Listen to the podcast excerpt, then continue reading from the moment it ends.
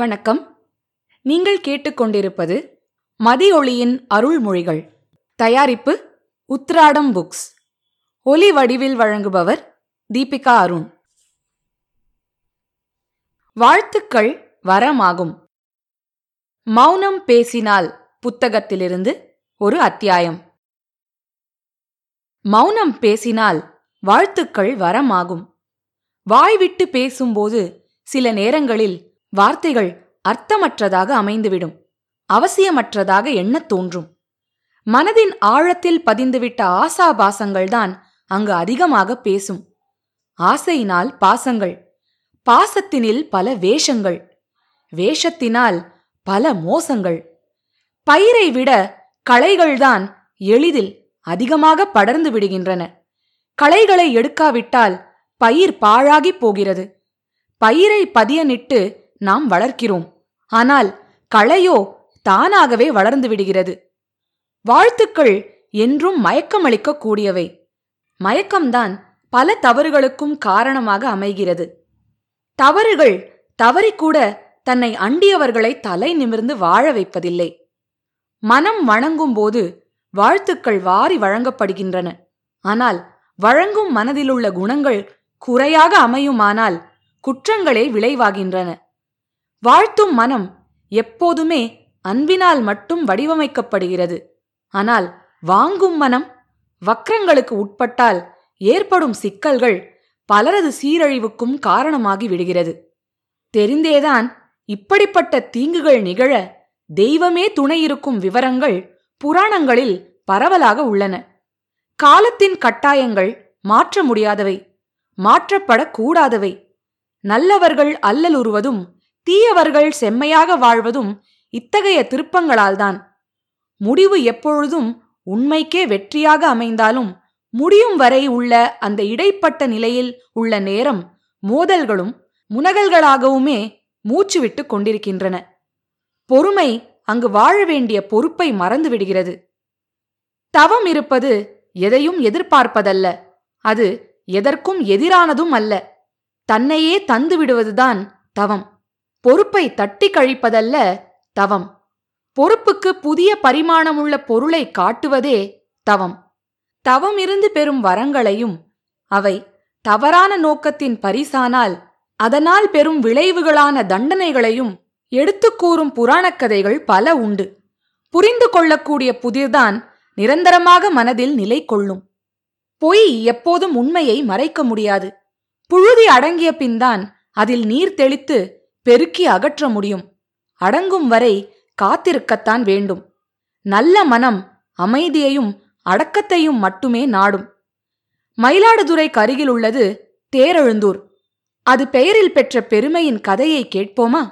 உபரி சிரவசு என்றொரு மன்னன். அவன் பிரம்மனை வேண்டி கடுமையாக தவம் இயற்றினான். வேண்டுதல்களின் உணர்வு உண்மையாயிருந்தால் வேண்டப்படும் தெய்வம் பக்தன் வேண்டும் எதையும் வேண்டாம் என்று சொல்வதே இல்லை. பிரம்மன் மனம் குளிர்ந்தான். மன்னன் ஒரு வேடிக்கையான வரம் கேட்டான். பிரம்மன் அளிக்கப் போகும் வரத்தின் பூரிப்பு ஆணவமாக மாறி மன்னனை ஒரு விபரீதமான வரத்தை கேட்க வைத்தது. நிலத்திலோ வானிலோ என்னுடைய ரதம் செல்லும் போது அதற்கு எந்த தடங்களும் ஏற்படக்கூடாது. அப்படி ஏற்படும் தடை அந்த கணமே அழிந்துவிட வேண்டும். இதுதான் மன்னன் கேட்ட வரம்.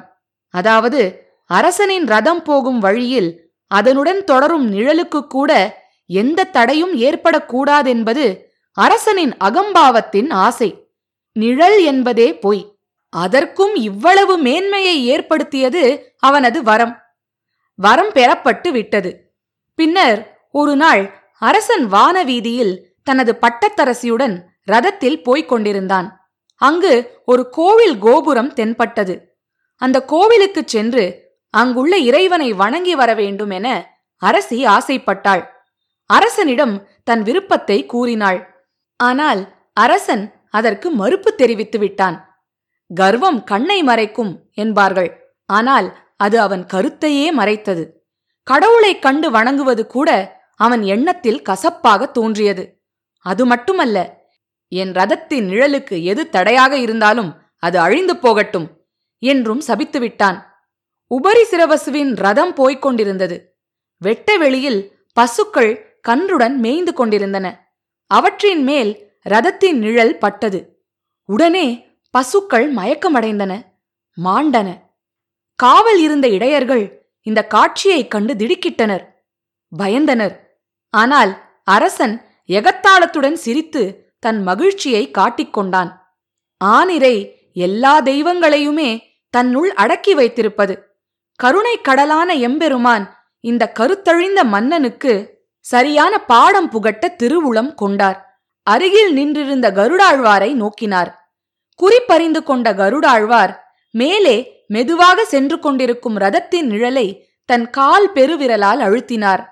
அடுத்த கணம் அந்த ரதம் திருக்கோவிலுக்கு எதிரே இருக்கும் திருக்குளத்தில் விழுந்தது. நிழலுக்கும் உயிரை கேட்டு வாங்கிய உன்மத்தனின் கர்வத்தால் நிஜமான ரதம் விழுந்துவிட்டது. நிழலை உயிர்ப்பித்தது நிமலனின் சாதனை. அதனால் நிஜமும் அழிந்துவிட்டதுதான் அரசன் பெற்ற சோதனை. இறைவனே வரம் கொடுத்தாலும் தேவை ஏற்படும் போது அதனை திருத்தி அமைக்கவும் அவன் வழிவகைகள் செய்திருப்பான். நிஜங்களின் மேற்படும் ஒளியின் பிரதிபலிப்புத்தானே நிழல். நிழலை தன்னை மட்டுமே தொடர செய்து கொண்டிருப்பவன் மனிதன். ஆனால் பறந்து விரிந்த கிளைகளுடைய மரம் தன் நிழலடியில் பல உயிர்களை இளைப்பார வைத்துக்கொண்டு இன்பம் காண்கிறது.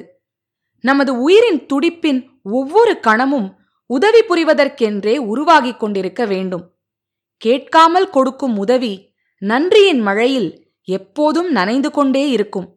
கேட்காமல் கிடைக்கும் உதவி இல்லாமையே என்றும் இல்லாததாக்கிவிடும். வரம் தர மனம் வேண்டும். அந்த வாக்கின் சொற்களுக்கு வலிமை வேண்டும். அந்த மனமெல்லாம் அன்பு வழிய வேண்டும். மனிதத்தின் புனிதம் மலர வேண்டும். வரம் பெற தரம் வேண்டும், தகுதி வேண்டும். இரக்கத்துக்கும் ஏழ்மைக்கும் இடப்பட்ட பிச்சையாக அது இகழ்ச்சியடையக்கூடாது. கேட்டு பெறும் வரங்கள் பல சமயங்களில் கேலிக்குரியதாக போய்விடும். ஏனெனில் நமக்கு கேட்கத் தெரிந்ததெல்லாம் கொஞ்சம், அதுவும் எப்படி, எதை, எப்போது கேட்பதென்பதும் நமக்கு தெரியாது. தெரிந்ததெல்லாம் தினை அளவுதான், தெரியாதவைதான் பனை அளவு. தெரிந்து கொள்ள வேண்டுமென்று ஆசைப்படுவது ஒரு நிலை. எல்லாமே அவன் தெரிந்து கொண்டவை என்று அடங்கி அமைதி பெறுவதுதான் உண்மையில் ஆனந்த நிலை. பேசாத மௌனம் பேராற்றலை ஊற்றாக உள்ளூர பெருக்கிக் கொண்டே இருக்கும். ஒன்றும் வெளிப்படாத அந்த ஒன்றான நிலையில்தான் உண்மையின் ஒரு சிதறலான பேச்சும் உயிர்ப்புள்ள வாழ்த்தாகிறது. பூஜ்ய ஸ்ரீ மதியொளி சரஸ்வதி அவர்களை பற்றிய தகவல்கள் மேலும் அறிய உத்திராடம் புக்ஸ் என்னும் ஃபேஸ்புக் பேஜை லைக் செய்து ஃபாலோ செய்யவும். மதியொளியின் இன்னொரு அருள்மொழியுடன் விரைவில் சந்திப்போம். நீங்கள் கேட்டுக்கொண்டிருப்பது மதியொளியின் அருள்மொழிகள். தயாரிப்பு உத்திராடம் புக்ஸ். ஒலி வடிவில் வழங்குபவர் தீபிகா அருண்.